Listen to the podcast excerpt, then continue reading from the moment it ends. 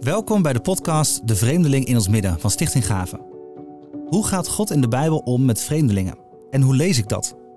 Onlangs kwam er een boek en een YouTube-serie uit over de vreemdeling in ons midden. In deze podcast verbreden we het perspectief. Mijn naam is Jaap van de Kamp en in deze aflevering ga ik met hoogleraar Koert van Beckham en theoloog Esther van Schie in gesprek over het onderwerp asielzoekers in de kerk. Wat nu? Koert is hoogleraar Oud Testament aan de Evangelisch Theologische Faculteit in Leuven en aan de Theologische Universiteit Kampen in Utrecht. Hij weet veel over de rol van de vreemdeling in het Oude Testament en wat de principes van het Oude Testament betekenen voor de migrantenproblematiek van vandaag. Esther is predikant en werkt al jaren in een multiculturele setting. Als directrice van een stichting Geloofsinburgering droomt ze ervan dat op steeds meer plekken migranten en geboren Nederlanders samen geloven. Koert en Esther, van harte welkom. Koert, om eens met jou te beginnen. Er staat veel geschreven over de vluchtelingen in het Oude Testament. Wat is nou een belangrijke hoofdlijn die we moeten onthouden? Um, ik denk dat een van de eerste dingen die opvallen in de Bijbel is dat vluchten vanwege geopolitieke omstandigheden of vanwege klimaatproblemen, uh, dat dat eigenlijk dat is van alle tijden. Mm -hmm. dus dat komt gewoon voor. Uh, mensen die vanwege omstandigheden, denk aan Jacob, die met zijn familie naar Egypte trekt, naar Jozef. Waarom? Omdat er honger is. En uh, er is gewoon niets te eten. En dus gaat men weg. Moet men elders onderdak zoeken. En daar is men uh, vreemdeling. En dan staat erbij dat de Egyptenaren die houden niet van, van schaapherders. Dus dan moeten ze ook nog op een bepaald plekje gaan wonen. Zodat de Egyptenaren er niet zoveel last van hebben. Um, en ook geopolitieke, de hele ballingschap uh, gebeuren. Eerst de wegvoering van het uh, Israël in 722 voor Christus. Daarna uh, Juda in 587. Dus die, die grote... En daarna natuurlijk weer na de ballingschap dat mensen terugkomen. Maar ja, dan kom je weer terug in je land. Maar het is niet meer zoals het was. Dus dat zijn eigenlijk algemeen menselijke ervaringen rond migratie, rond vreemdelingschap. Waar de Bijbel vol van staat. Hè? Dus dat is de ene pool, zeg maar. Het is een volstrekte realiteit. Migratie, um, uh, problemen waardoor je uh, elders uh, je heil moet zoeken. Of gedwongen bent om te vertrekken. En dat kun je dan ook weer op verschillende manieren interpreteren. Is dat vrijwillig of is dat een oordeel of is dat gedwongen? Maar het komt al vaker voor zo. het komt echt ja. ontzettend veel voor. En, en aan de andere? Ja? Aan de andere kant heb je die pool van ja, mensen zijn toch geneigd om te denken dat hun eigen groep net iets beter is of hun eigen cultuur beter is dan de ander. Je vindt dat in alle culturen eh, de hele wereldgeschiedenis door. En het bijzondere van het begin van de Bijbel is dat uh, bij de schepping van de mens dat wordt gezegd dat de mens wordt geschapen naar het beeld van God. Mm-hmm. En in het Oude Nabije Oosten is, is er vooral één figuur, beeld van God, namelijk mm-hmm. de koning. En nu zegt dan ineens Genesis 1, zegt ja, maar iedereen is beeld van God. En dan gaat het verhaal verder. Hè. Wees vruchtbaar en word talrijk, vervult heel de aarde. Nou, na de zondvloed wordt dat een werkelijkheid. En dan krijg je in Genesis 10 krijg je die, die enorme rijkdom aan volken die wordt uh, benoemd. Als vervulling van, uh, van dat gebod, maar ook van dat beeld van God. Dus de mensheid vormt samen in zijn veelkleurigheid. Ook als dat door uh, ja, moeilijke situaties is, is tot stand is gekomen, uh, vormt uh, beeld van God. Dus op het moment dat ik iemand tegenkom die uit een andere cultuur komt of een andere achtergrond heeft, dan is dat in eerste instantie iemand die geschapen is naar het beeld van God en die voluit mens is en als zodanig ook respect verdient. Dus eigenlijk als ik en, zo... en dat, is dat, nou ja, die, die, dat zijn de twee polen, zeg maar, waar, waar het hele Bijbelse spreken over uh, de problematiek van de vreemdeling in ons midden uh, zich tussen uh, bevindt. Ja, dus eigenlijk iets wat er sowieso al altijd al was, zeg je. Ja. En daarom um, is het dus ook in het Oude Testament wordt erover gesproken. We komen er nu, komen er mee in aanraking. Is het ook iets wat altijd zal blijven, denk je? Ja, ik denk wel dat hè, totdat Gods koninkrijk aanbreekt en er uh, ja, dus variëteit en, en verhuizen en ook naar een ander land verhuizen, dat, dat, uh, en, en variëteit die ook ontwikkelt. Mm -hmm. dat zit van nature natuurlijk in de schepping, maar dat, ja, we hebben ook te doen met het kwaad. En, en zeker nu met uh, de hele Noord-Zuid problematiek, met uh, oorlogen.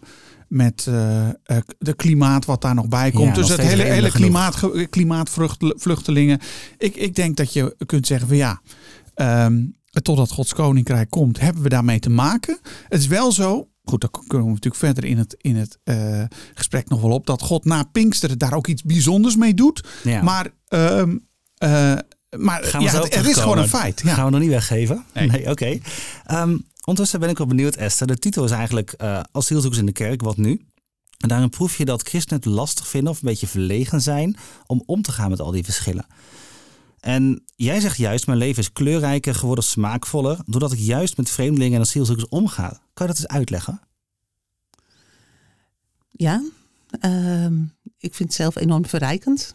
Dus uh, je kan met z'n allen dezelfde kleur, dezelfde denominatie, iedere zondagochtend in de kerk zitten. En dan, dan blijft je blik en je denken blijft ook een beetje binnen dat kader. Hmm.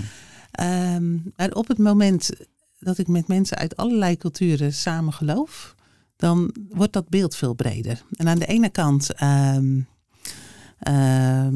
nou, verrijkt je dat, zeg maar. Maar het relativeert ook wel weer. Van, oh ja, al die dingen die ik nou vind. Um, inderdaad, hoe, hoe gefundeerd zijn ze? Wat is nou eigenlijk mijn cultuur daarin? Wat zijn echt dingen, dus eh, bijbelse waarden die je, die je vast wil houden? Dus een beetje de, de relativering van vorm en inhoud, die, uh, die vind ik daar onder andere in terug. En wat is dan de verrijking voor jou? Kan je eens een voorbeeld noemen van wat heb je nu wel wat je eerder niet had als je in contact bent? Um, nou ja, bijvoorbeeld wij hebben een grote groep Myanmaresische, Myanmarese moet ik zeggen, vluchtelingen mhm. in, in onze gemeenschap. En ik zeg nu gemeenschap, ik zeg al niet meer kerk, zeg maar. Want voor hun is samen geloven, is, het is deel van je leven. En dan ben je deel van de gemeenschap. En dan kom je, um, weet ik het, als ik op een verjaardag kom bij een van hen, dan, uh, nou, dan zitten ze even en dan zeggen ze, oh de dominee is er, jij gaat preken. Nou, moet ik dan altijd even over nadenken, wat zal ik zeggen. Maar dan is het een heel natuurlijk geloof, een heel natuurlijk onderdeel van, van hun bestaan. Ik bedoel, bij een x-willekeurig uh, familielid van mezelf moet ik echt niet gaan preken op hun verjaardag, zeg maar. Dat past niet. Maar het is, het is gewoon iets heel moois daarin. En ook gewoon hoe zij dat delen met elkaar. Geloof, leven. Nou, daar heb ik bijvoorbeeld ontzettend veel van geleerd. Ook dingen die wij weer in de gemeente dan ook op die manier meer vorm proberen te geven.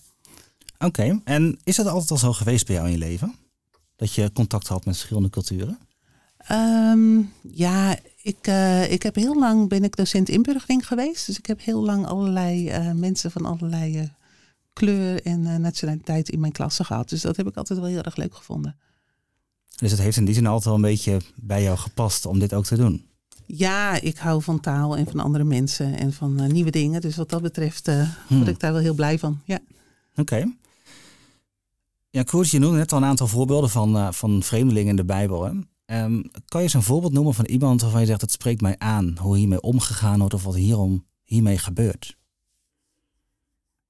Um, ja, je hebt natuurlijk, het bekende voorbeeld is natuurlijk Abraham. Hè, dat is een nomade familie die rondtrekt, maar die komt in Canaan. En dan is dat een, een vreemdelingenfamilie daar. Um, ja, wat ik wel bijzonder vind, bijvoorbeeld dat Mozes die trouwt op een gegeven moment met een Cushitische vrouw. He, dus dat, dat is een, een oud-Israëlitische man. Dus die komt uit die, uit, die, uit die stam, uit de stam Levi.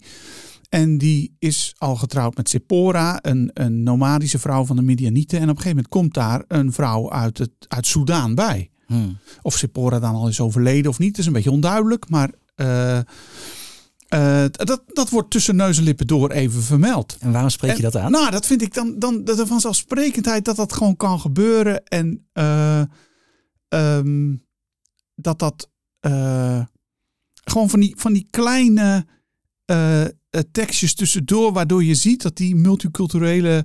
Hè, wij, wij kijken altijd naar Oud-Israël als van ja, dat was een homogeen gebeuren. Ja. Maar dat is niet zo, want daar zit ook um, Rut komt daarbij. En we hebben de familie van Ragab uit Jericho. En bij Rut en Ragab heb je natuurlijk dat, dat prachtige. Dat ze uiteindelijk ook in de geslachtslijst van de Heer Jezus terugkomen. Maar dat ze. Uh, ja, dat dat hele krachtige, zelfstandige vrouwen zijn. Die, um, die door hun loyaliteit aan, uh, aan, aan de plek. Ja, de, situatie waarvoor ze geconfronteerd zijn. En, en daarin ook aan God. Uh, en, het, en het volk Israël. dat ze ineens een heel belangrijke plek innemen. Terwijl ze helemaal niet etnisch gezien oorspronkelijk tot die, tot die familie behoren. Je hebt ook bijvoorbeeld, wat ook zo'n mooi detail, als David dan op een gegeven moment een plek zoekt om de ark neer te zetten en een tempel te gaan bouwen, hè, om klaar te maken later voor zijn zoon Salomo.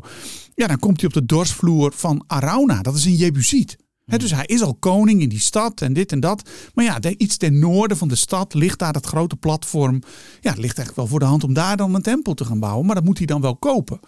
En, en dat, dat verloopt allemaal heel natuurlijk. Die wonen daar met elkaar. Uh, die man dient ook God.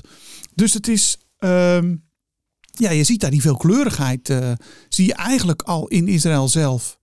Uh, al vrij snel al terugkomen. En dat heeft iets, ja, dat heeft iets moois. Ja, dat klopt wel wat je zegt. Dat veel mensen ook uitgaan van een homogene groep. Van maar één cultuur die rein en puur gehouden wordt. Omdat daar een verlosser uitgeboren wordt. En tegelijkertijd zijn er heel veel voorbeelden van die, van die kleine, kleine tussenteksten inderdaad. Die dat anders weergeven. Ik ben benieuwd Esther. Wie van die personen spreekt jou daarin heel gaan? Ik, was meer, ik zat meer op het spoor toen ik jou dit hoorde zeggen. Dat is eigenlijk misschien meer een vraag aan jou. Ik weet niet. Uh, omdat, hoe, hoe zie jij in dit verband dan uh, nou, het verhaal waarbij de, zeg maar de Israëlieten, dus al die vrouwen van die andere culturen, juist weg moesten doen uit, uit hun midden? dat, dat, heb je na, na de ballingschap gebeurd. Dat, hè? Ja. Dan komen ze terug uit de ballingschap. Waarom is het volk Israël in ballingschap gegaan? Um, dat komt natuurlijk door die afgoderij. Mhm. Dat is het grote probleem. Ja. En, uh, en zodra je dan je verzwagert, hè, zoals dat dan in de oude vertalingen staat, met die andere volken, dan gebeurt dat. Dan loop je dat gevaar.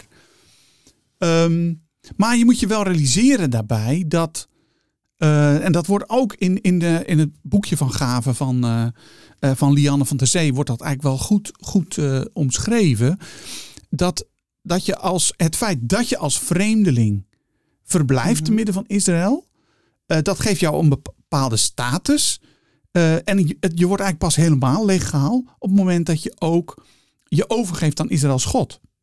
Dus het, het probleem van die na de ballingschap van die, uh, van, van die mensen die daar in Juda wonen, in die Perzische provincie.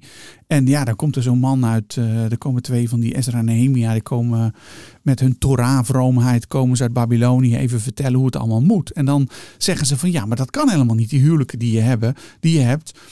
Ik, ik lees dat toch zo dat dat uh, heel gemengde huwelijken zijn, ook godsdienstig gezien. Dus mhm.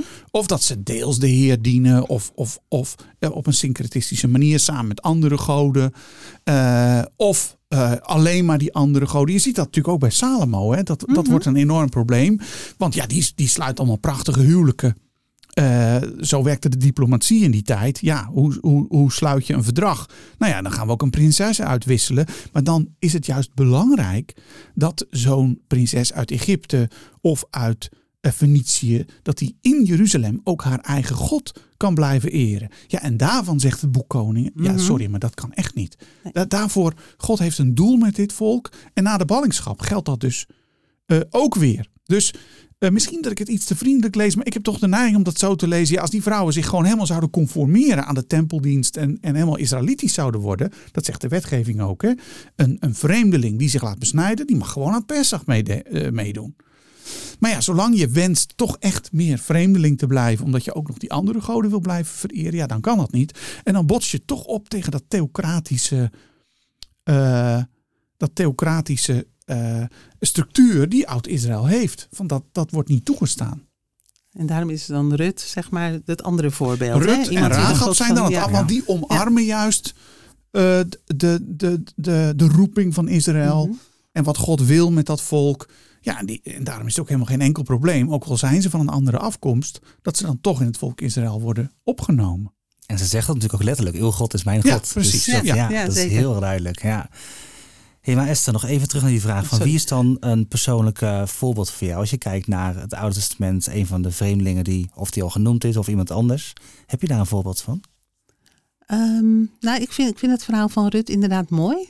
Um, zij maakt die, natuurlijk die hele overgang, omarmt ook dan inderdaad hè, de God van Israël.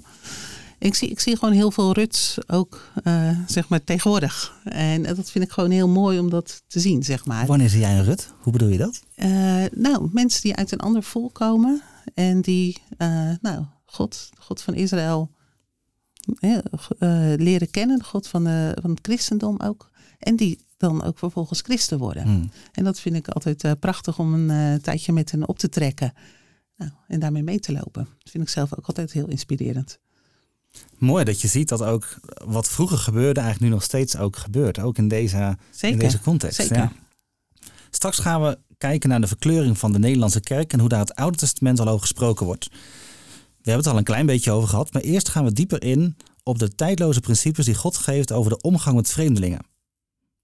Goed, een van die principes staat in Exodus 23, vers 9. Daarin zegt God tegen Israël: Vreemdelingen mag je niet uitbuiten. Jullie weten immers hoe het voelt om vreemdeling te zijn, omdat jullie zelf vreemdeling zijn geweest in Egypte. Wat wilde God eigenlijk dat ons aanleren hierin? Um, ja, dit is eigenlijk een hele mooie tekst. Hij staat in het Bondsboek, dus Exodus 21 tot 23. Dat wordt later, die ene regel, die wordt later in, in Leviticus en Deuteronomium nog in allerlei andere wetten ook uitgewerkt.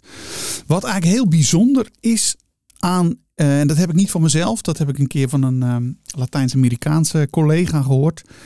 Um, die, zei, wat er eigenlijk heel bijzonder is aan deze uh, passage, is dat uh, God niet zegt, dat zegt hij wel in Deuteronomium, je moet je herinneren dat je zelf vreemdeling bent geweest. Maar deze tekst gaat eigenlijk nog een stap verder.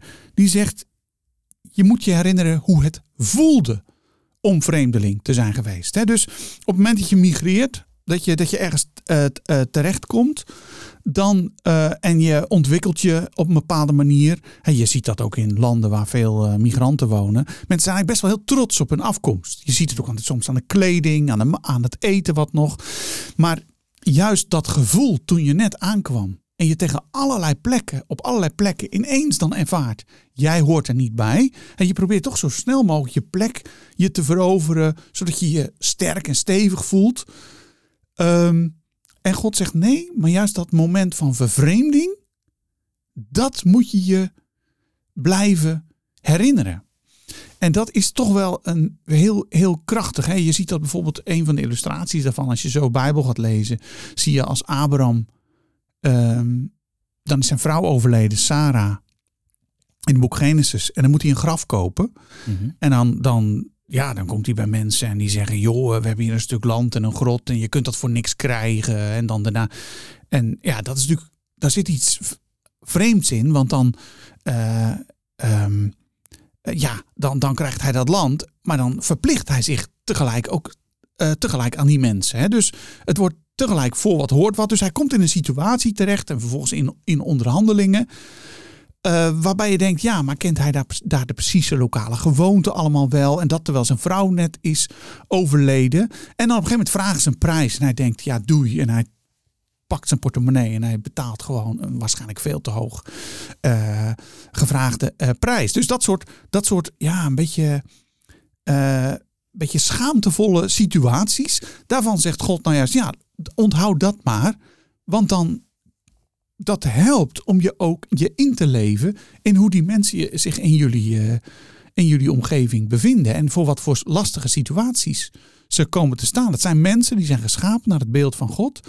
En als je dat gevoel nog herinnert, ja, dan weet je ook vervolgens wel hoe je moet reageren. En je zegt dus niet alleen maar onthouden, maar ook weten hoe het gevoeld ja. heeft en hoe dat het lichamelijk ervaren is eigenlijk. Ja. Is dat iets wat we nu nog steeds moeten doen als christen? Is dat een opdracht aan ons?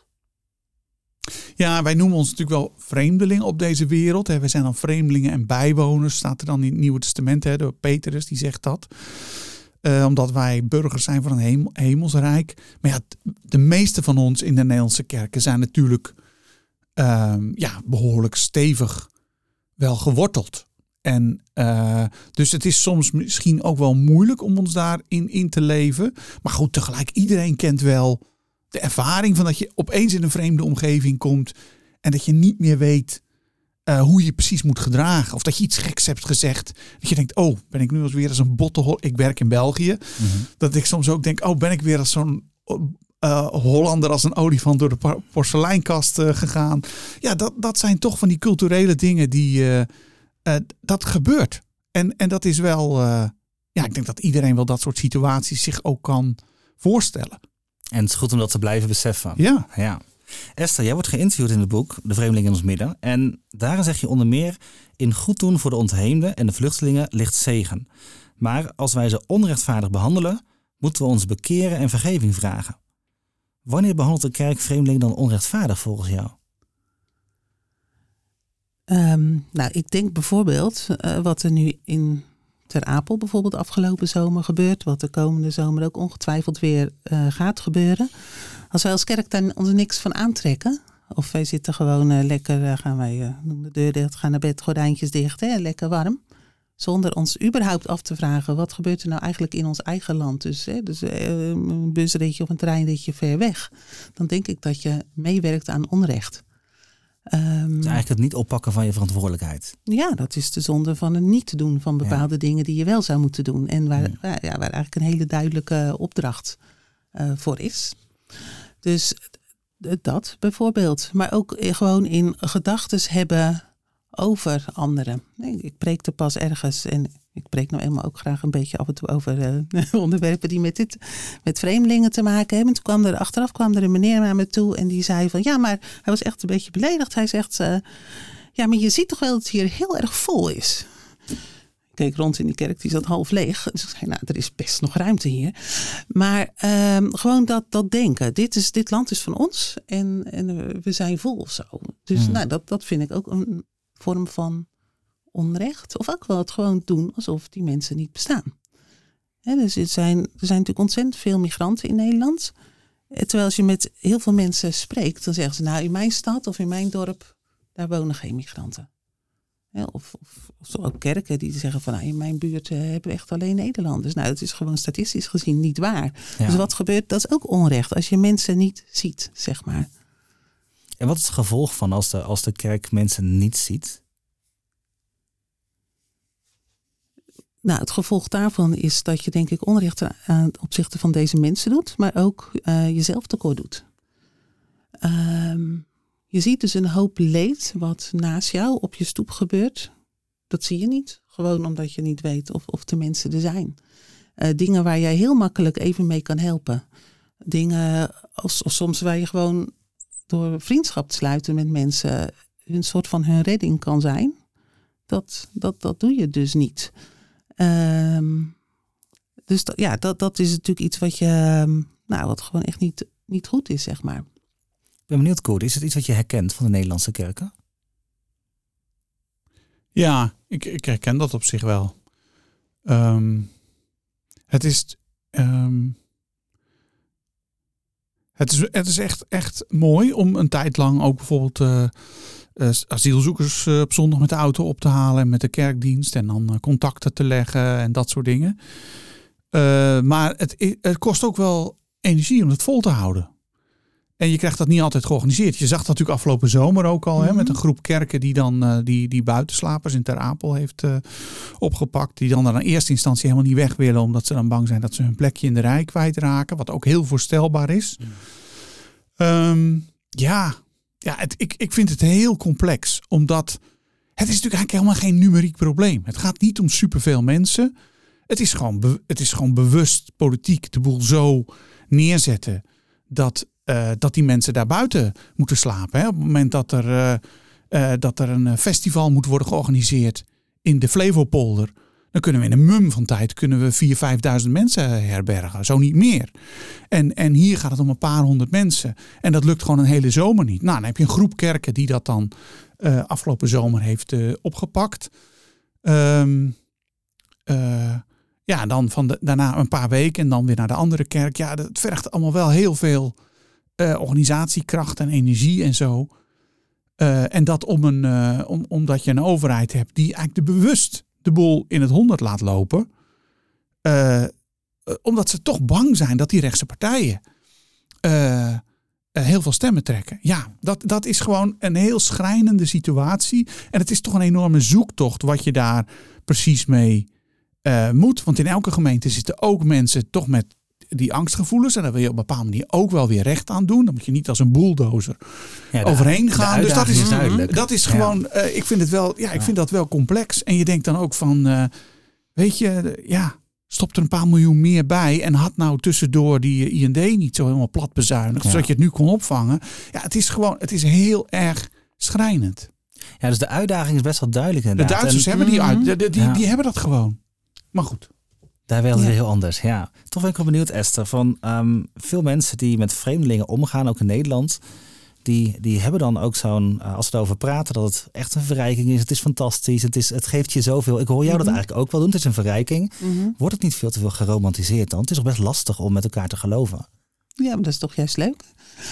Um, ja, natuurlijk. Hè. Kijk, zeker, natuurlijk is het ook ingewikkeld en het schuurt ook soms. Maar dat zijn juist ook de plekken waarop je van elkaar kan leren. Uh, ja, en wie heeft ooit gezegd dat het gemakkelijker zou zijn, zeg maar. Dus um, het klopt. Er is ook, je ziet ook wel eens mensen met, met uh, asielzoekers omgaan. En dan, dan, hebben, dan hebben we een migrant. Ook dat is een vorm van ongelijkwaardigheid, zeg maar. De excuusbuitenlander, als ik het zo even onaardig uh, mag zeggen, die dan overal uh, ja, even getoond moet worden, omdat wij een migrant. En dan is die eigenlijk nog voor je eigen goed daar, zeg maar. Um, en dan, dan kan het ook zijn dat mensen die dus inderdaad het romantiseren en dus ontzettend veel gaan helpen of zo. Terwijl mensen, ik denk, dat is het gelijkwaardige. Probeer het maar eens uit te houden met elkaar als broeders en zusters. En dan ook daadwerkelijk. En niet alleen omdat jij als Nederlander in een bevoorrechte positie uh, die ander wil helpen. Maar omdat je, eh, dus hoeveel migranten zitten er in kerkenraden bijvoorbeeld? En niet omdat ze zich dan aanpassen aan de Nederlandse manier van um, vergaderingen doen. Maar op hun eigen manier. Maar op hun eigen manier. Ja. Hè? Uh, moeten we dat dan echt altijd uh, precies van uh, 20 uur 01 tot 22? Weet je wel? Of kunnen we ook de tijd nemen en met elkaar praten? En weet je wel? Ja. Dus het is ook een kans om te oefenen in gelijkwaardigheid eigenlijk. Zeker, zeker. Ja. En dat is denk ik een van de gro grootste, belangrijkste dingen. Waar jij mee begon. Uh, eigenlijk ieder mens, denk ik, heeft een, welke cultuur dan ook, heeft een behoorlijke portie aan etnocentrisme in zich. Hè? Dat, dat, ja, dat is toch? natuurlijk. Mm. Maar het is toch het is echt een uitdaging. Hè? Ik, zeker. Ik, ik, zit zelf in het, in het hoger onderwijs en dan uh, ook allemaal studenten van over heel de wereld. Uh, en in het begin, weet je, die, die, dat is altijd zo. Die, die, als je elkaar net kent, en dat je elkaar over een cultuurgrens heen kent. En dat er ook nog een geloofsverbinding is. En dat je ook nog gefascineerd bent door hetzelfde vak. Dat is geweldig. Hmm. Oké, okay. en dan gaan we daarna aan het werk. En op een gegeven moment kom je dan terecht in interculturele communicatie. Want ik ben wel de docent. En dat is wel de, uh, de student of degene die aan een proefschrift werkt. En die van mij afhankelijk is. Dus ja, als, als ik dan zeg, nou dit moet je zelf gaan doen. Waarom gaat hij het dan zelf doen? Omdat uh, omdat hij het zelf gaat doen, of omdat degene, omdat de docent zegt dat hij het zelf moet doen. Dus dat, zijn, dat ja. zijn van die interculturele uh, dingen. Je moet elkaar echt wat langer kennen. Uh, om, om, en op kerkelijk gebied is dat ook zo. Hè, bij ons spreekt, omdat in Amersfoort uh, ICF inmiddels uh, zelfstandige voorgangers heeft, preekt wel eens een Syrische voorganger of iemand uit Afrika. Ja, die doen dat echt anders en soms ook confronterender dan, dan dat wij dat gewend zijn. Dus eigenlijk heb je ook moeten leren en, en, omgaan met de verschillen. Ja, en, en het punt is dan, dan moet je gewoon ook laten zien dat je incassering, dat je niet van suiker bent. Ja. En dat je incasseringsvermogen hebt. En dat je niet van de kook raakt. Als, uh, ik heb wel eens met een promovendus van mij gehad. Die had iets gedaan. Ik dacht, ja, dat is richting een collega. En, en ik dacht, ja, dat, dat doe je toch niet? Dus ik sprak hem daarop aan. Zei, ja, I'm a Latino man. Uh, en dat heb je maar te accepteren. En ja, dat, dat was ook zo. Dus, um, en ik kan er wel uitleggen dat zo, hè, maar omgekeerd geldt precies hetzelfde. Dus je moet gewoon met elkaar optrekken.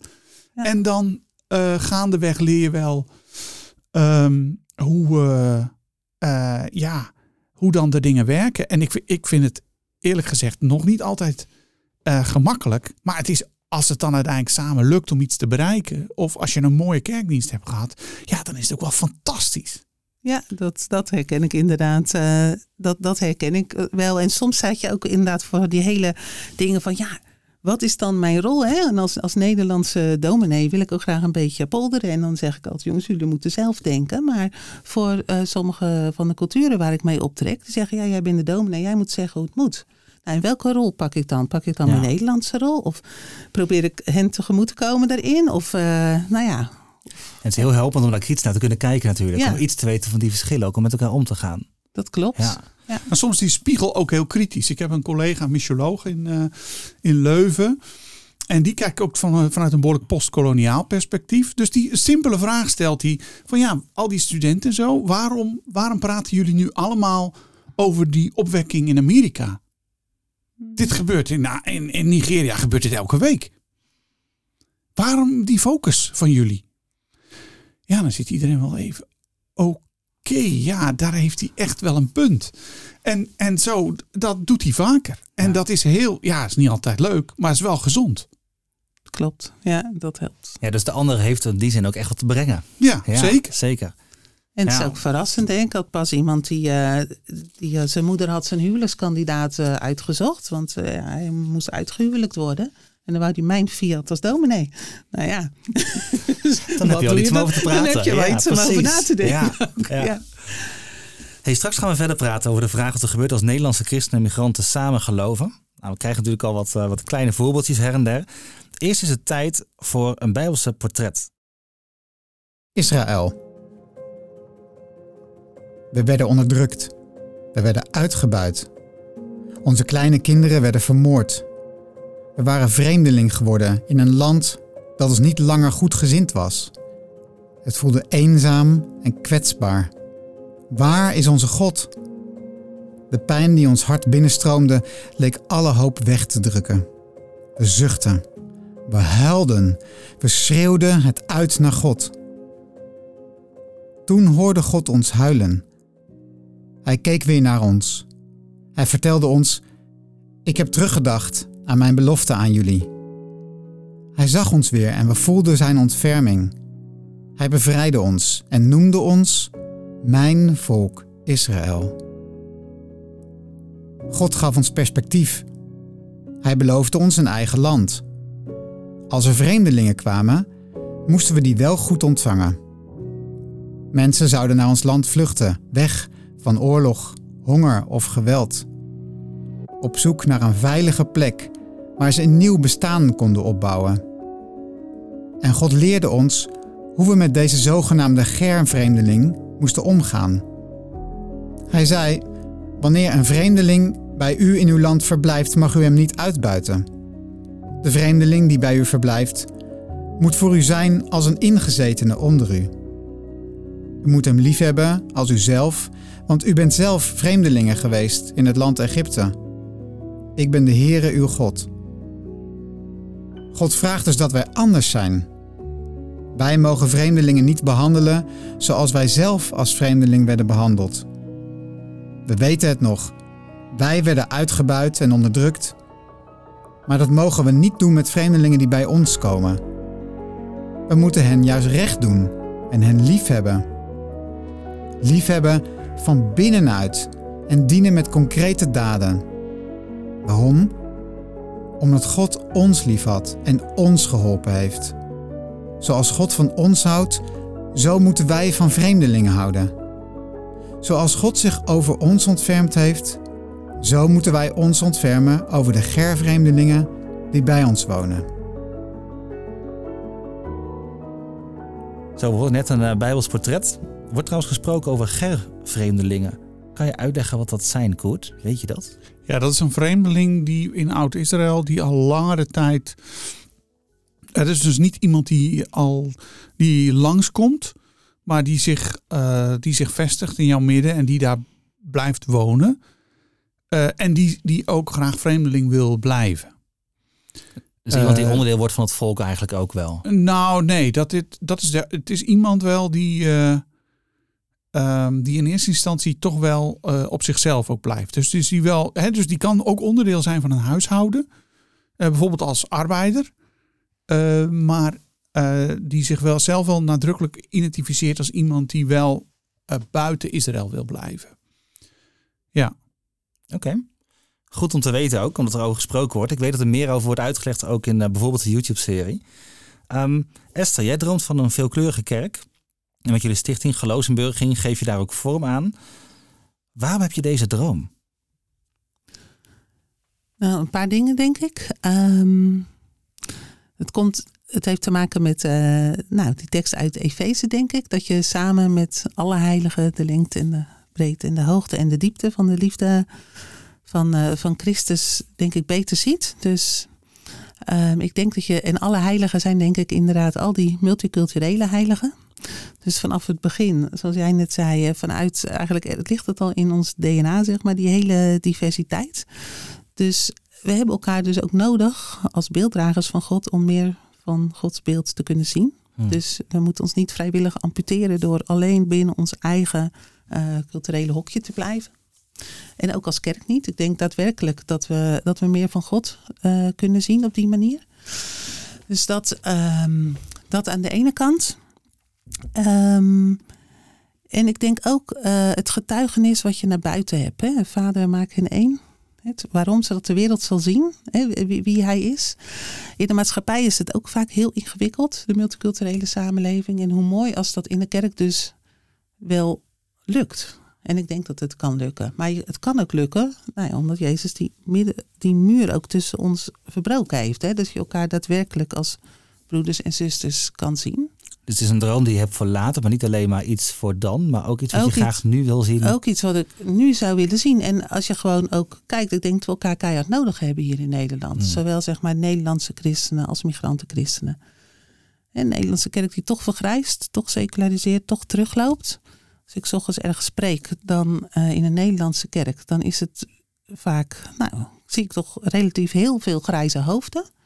Um, vaak weinig kinderen. Spreek ik smiddags in uh, onze internationale gemeente, dan ben ik daar de oudste en dan uh, zoeven alle kinderen de hele de dienst door en dan ben ik verder. Ja, dus dan is zo'n verschil, zeg maar, in leeftijd, maar ook in elan. En migrantenkerken kunt ook van ons heel veel leren, en migranten christenen, maar ook andersom. Ik denk dat we elkaar in dit land gewoon echt nodig hebben. En ik denk als je het nog 50 jaar geeft, dat de kerk gewoon verkleurd is. En je bent bezig met deze droom nu al uh, te organiseren om je heen eigenlijk. Ja, want er is natuurlijk nog zoveel onbekendheid uh, wederzijds. Er valt zoveel uh, nog elkaar te leren kennen. Hm. Ja. ja, mooi. Dat kleurrijke palet hè, van die verschillende culturen en geloven, die, die mensen die dat samen doen, is dat ook iets dat we in het Oude Testament eigenlijk zien? nou, ik heb net een paar voorbeelden genoemd, hè. Maar het blijft, dat blijven allemaal altijd wel minderheden. Hè? Dus het zijn mensen die zich in principe vormt Israël één volk waar dan anderen bij kunnen komen. Uh, waar ook wel verschillende in kleur zijn. Uh, er is een hoge ambtenaar in het boek Jeremia, Ebed Melech, die is zwart. En laat dat nou precies de man zijn die genoeg autoriteit en gezag heeft daar aan het hof om de profeet Jeremia te beschermen. Waardoor hij niet, ondanks een, dat iedereen ontzettende hekel heeft aan wat hij zegt, wordt omgebracht, zoals met een andere profeet wel gebeurt. Maar het blijft, dat, blijven, uh, dat, dat blijft een minderheid. Maar je ziet natuurlijk na uh, wat Esther uh, zegt, dat in het Nieuwe Testament, ja, dan wordt dat gewoon de norm. Die, die pluraliteit wordt de norm. En ik denk daarom dat het ook heel belangrijk is om als uh, in de komende decennia de Nederlandse kerk veel sterker gaat verkleuren. Ja, dat, dat gaat gebeuren, dat denk ik ook. En het zal allerlei gevolgen hebben. Uh, dat we vooral met elkaar voor ogen hebben dat het iets fantastisch ook is. Hè. Dat, is dat heeft heel ingewikkelde kanten. Maar dat is ook Gods vervulling met Pinksteren. Ja, van, al die, van al die volken die bij elkaar horen, die samen God eren. En ja, je zult op sommige plekken hebben dat er echt bepaalde etnische uh, kerken blijven naast elkaar. Misschien zelfs wel binnen hetzelfde kerkverband. Uh, maar je zult ook kerken hebben die, dat is nu natuurlijk al met sommige kerken, die, uh, die toch behoorlijk, waar, waar een heel aantal verschillende ehm, groepen bij elkaar zitten. En, en, ik ben het wel met je eens dat het fantastisch is als dat, als dat lukt. Tegelijkertijd zie ik bij heel veel christenen dat het ook wel een beetje als een bedreiging of als vreemd wordt gezien. Je zei het al, van een groep die ziet zichzelf graag als net ietsjes beter dan de ander of zo. Hoe kan het dan dat je dat, je, dat christenen dat gevoel hebben? Nou, ik denk dat dat... En je komt toch uit een bepaalde cultuur, zeker traditionele kerk in Nederland. Ik kom zelf ook uit een traditionele kerk, die wel de laatste jaren ook behoorlijk veranderd is. Ja, zo'n veranderingsproces is ook pijnlijk. Dat is ook ingewikkeld. En... Uh, En zeker als je dan weer fuseert met een andere kerk. En, en hoe moet dat? Ik bedoel, er zijn mensen die dat mooi vinden. Maar er is ook een groep die dan denkt, ja, wat gaat er nu dan weer gebeuren? Dus, ehm, en dat is ook heel normaal. En ik denk dat juist persoonlijke ontmoetingen, een ander persoonlijk ontmoeten, zien dat. je, dat zie je natuurlijk ook in Nederland in zijn algemeenheid. Dat ook mensen die behoorlijk recht stemmen, soms zich persoonlijk heel erg inzetten voor eh, asielzoekers die ze persoonlijk kennen. Is die ontmoeting is echt veranderend. Die persoonlijke ontmoeting is. dat is van ja, we moeten wel aan de samenleving als geheel. En dat krijgen we ook in de kerk. Dat hebben we ook al in de kerk. Zo van ja, we moeten misschien wel. Maar die en die persoon, ja, die hoort er natuurlijk wel bij. Die moet, Want die ken ik. En daar heb ik die geloofs. Daar zie ik die, die, die geloofsverbondenheid. Ja, die heeft zijn eigenheid. Natuurlijk moet er ruimte voor zijn. En dan hoef je het ook niet eens meer rationeel uit te leggen, want het voelt gewoon anders. dat heb je ja, ervaren. En ik denk dat dus die Ja. ontmoeting. Eh, en als je die blijft zoeken, dan gaat het ook lukken om die, om die moeilijkheden wel te overwinnen. Dus toch weer dat ervaren ook van die ontmoeting. Dat doet me ook een beetje terugdenken aan dat je zegt van niet alleen in ons hoofd, maar ook echt ervaren dat je vreemdeling bent. Dan voel je misschien ook wel meer verwant of meer verbonden met iemand die je ontmoet hebt. Dan is het normaler om ook te veranderen. In plaats van dat je een beeld in je hoofd echt moet gaan omzetten of zo. Ja, en ik denk ook dat in, in nou, die secularisatie speelt daar natuurlijk een grote rol in. Dat naarmate je als christenen in Nederland sterker een minderheid eh, voelt, dan wordt ook die geloofsherkenning met anderen van groter waarde. Zo van ja, die, mensen kom je al vrij, vrij weinig tegen. Ja, is misschien andere kleur, andere gewoonte. Eh, zijn meestal ook helemaal geen asielzoekers. Hè. De meeste buitenlanders in Nederland zijn helemaal geen asielzoekers. Die komen hier om te studeren of om te werken. Ehm, Of een heel aantal zijn al geen buitenlander meer natuurlijk. of die wonen Ja. hier al generaties, Ja. precies. Ja. Eh, tweede, derde, vierde generatie eh, eh, Nederlander. Alleen wel van een andere achtergrond. Ik ben even benieuwd, Esther. Herken je dat? Dat mensen die eh, nogal stellig kunnen zijn, of misschien wel een beetje bang zelfs voor anderen, dat zo'n ontmoeting verandert? Ja, zeker. Ik herken echt wat je, wat je zegt. Mensen die een soort van tegen buitenlanders zijn, maar, dan, maar de, de, de mijne is anders, zeg maar, die ze dan, die ze dan kennen. Dus ik, ja, dat is het mooiste. Als mensen echt in contact komen met anderen, dat, ja, dat helpt hun ook om anders te gaan denken. Ja. als ik jou zo hoor van de mijne is anders, denk ik, nou dan heb je nog wel iets te leren, toch? Zeker, zeker. Maar Ja, het is een begin van die verandering misschien. ja, Ja. ja. dat is wel, het is wel een allereerste begin. Het is ook een reden waarom eh, ik ben voorganger van een internationale kerk, waarom wij altijd zeg maar voorafgaand aan de dienst met elkaar eten. Gewoon dat al die mensen van al die verschillende nationaliteiten elkaar kennen. En niet alleen dan zeg maar als Nederlander met een, iemand van een eh, migratieachtergrond, maar ook al die mensen uit al die verschillende culturen met elkaar. Want ook zij, hè, het, het is niet alleen integreren met de Nederlanders, maar integreren ook met elkaar als mensen met migratieachtergrond. Ja, dus eigenlijk ook het ontmoeten, dat, dat faciliteer je ook gewoon een stuk, zodat je nog Ja. beter kan verbinden en kan Ja. zoeken naar elkaar. Want wij vinden het mooi als bijvoorbeeld ook die Chinees met die Arabier en die Eritreër samen aan een tafeltje zitten en met elkaar eten en elkaar eh, leren kennen. Wat hebben deze, ehm, ik noem ze dan even vreemdelingen, maar wat hebben deze mensen dan ons te bieden of te brengen eigenlijk aan, aan waarde of aan iets wat, wat moois is? Hoe, hoe bedoel Dus wat hebben de mensen eigenlijk ons te bieden als, ze, eh, als we duidelijk één groep worden? Of als we duidelijk met elkaar in God gaan geloven? Wat is dan de meerwaarde? Ja, net. Kijk, alle mensen zijn anders, zeg maar. Wat is de meerwaarde van een broeder of zuster hebben? Ehm, nou, die is heel groot. Die kan weer met zijn verhaal met God, kan, kan je met, met eh, hem of haar eh, delen. En dat is te meer zo ook met al die mensen van al die verschillende culturen. Ehm, bijvoorbeeld als het gaat over vluchtelingen. ehm, mensen die bijvoorbeeld van hun, over van hun geloof gevlucht zijn. De urgentie bijvoorbeeld van geloven. Eh, nou, die zijn wij vaak best wel kwijt hier in het Westen. Maar als iemand zeg maar alles ervoor opgeeft, werkelijk alles ervoor opgeeft, omdat hij Jezus wil volgen en dan hier ook nog in de ellende terechtkomt, hè, jarenlang soms, en dan vraag ik aan hem, en was het het waard? Ja, want hè, de, de vrede die Jezus geeft is groter dan al het andere. Nou, dan, dan is dat iets waar, nou, als alles goed met je gaat, waar je wat van kan leren. Om, om maar iets te noemen. En via de ontmoeting komt het ook een stuk dichterbij. Als je opeens in gesprek bent met zo iemand natuurlijk. Jazeker, Ja. zeker. Dus het is ook belangrijk om niet alleen hè, dat samen eten bijvoorbeeld is heel belangrijk, maar juist ook met elkaar over geloof te spreken. En dat is mooi, want ook met mensen met migratieachtergrond, de meeste die ik ken, die spreken daar makkelijker over dan een, hè, een doorsnee Nederlander. Dus de vrijheid om erover te praten Ja. is ook alweer zoiets eigenlijk. Ja, Hoe zie jij dat. Koet? Wat is iets wat... eh, Ja, je ziet toch, ja, het, het is misschien kort gezegd, maar je ziet gewoon meer van de grootheid van God.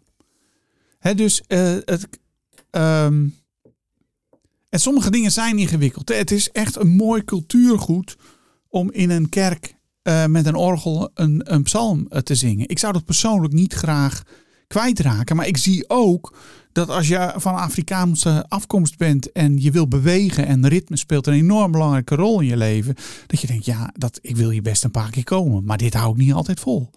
En, en, en ja, dat, eh, dat soort dingen. eh, en een Armenier en een Koreaan, die houden dat makkelijker vol. En, en, het, en dus ja, die, dat spectrum is er, maar dat is ook goed. Dat is ook goed dat Gods genade heel veel gestalte heeft. Ja, we leven toevallig in een land waar eh, wat leeft van handel en waar heleboel lijnen bij elkaar komen. Dus ja, dan heb je ook veel van dat soort verschillen bij elkaar. Je kunt dat, en dat, maar dat heeft ook iets fantastisch, omdat je dus redelijk dichtbij ehm, al die gestalten van Gods genade op deze wereld, eh, dat je daarvoor iets van kan zien. Dus omgaan met mensen die anders zijn zoals jij is echt een, een kans om meer over Gods grootheid te zien. Ja, jij zegt net wat over eh, ja, op verschillende manieren van liederen. Maar heel, later samen voor de troon is daar die grote menigte van alle naties en talen. En eh dus kunnen we beter vast een beetje oefenen, denk ik dan maar. Dus er is een manier om die muziek bij Ja. elkaar te krijgen. Ja. Ja. Ook al zien we nu even niet hoe misschien. Ja. Koert Esther, dankjewel voor dit gesprek. Ik sprak met Koert van Beckham, hoogleraar Oude Testament... en Esther van Schie, predikant en directrice van Stichting Geloofsinburgering. Wil je meer weten over dit onderwerp? Luister dan eens naar een andere aflevering van deze podcast. Bekijk de videoserie op YouTube of lees het boek De Vreemdeling in ons midden van Lianne van der Zee. Alle links naar deze media vind je in de show notes van deze podcast. Deze podcast is een uitgave van Stichting Gave en werd gemaakt door Matthijs van Engelen en Lianne van der Zee. Met dank aan Ronald Koops en Joost Bastiaans.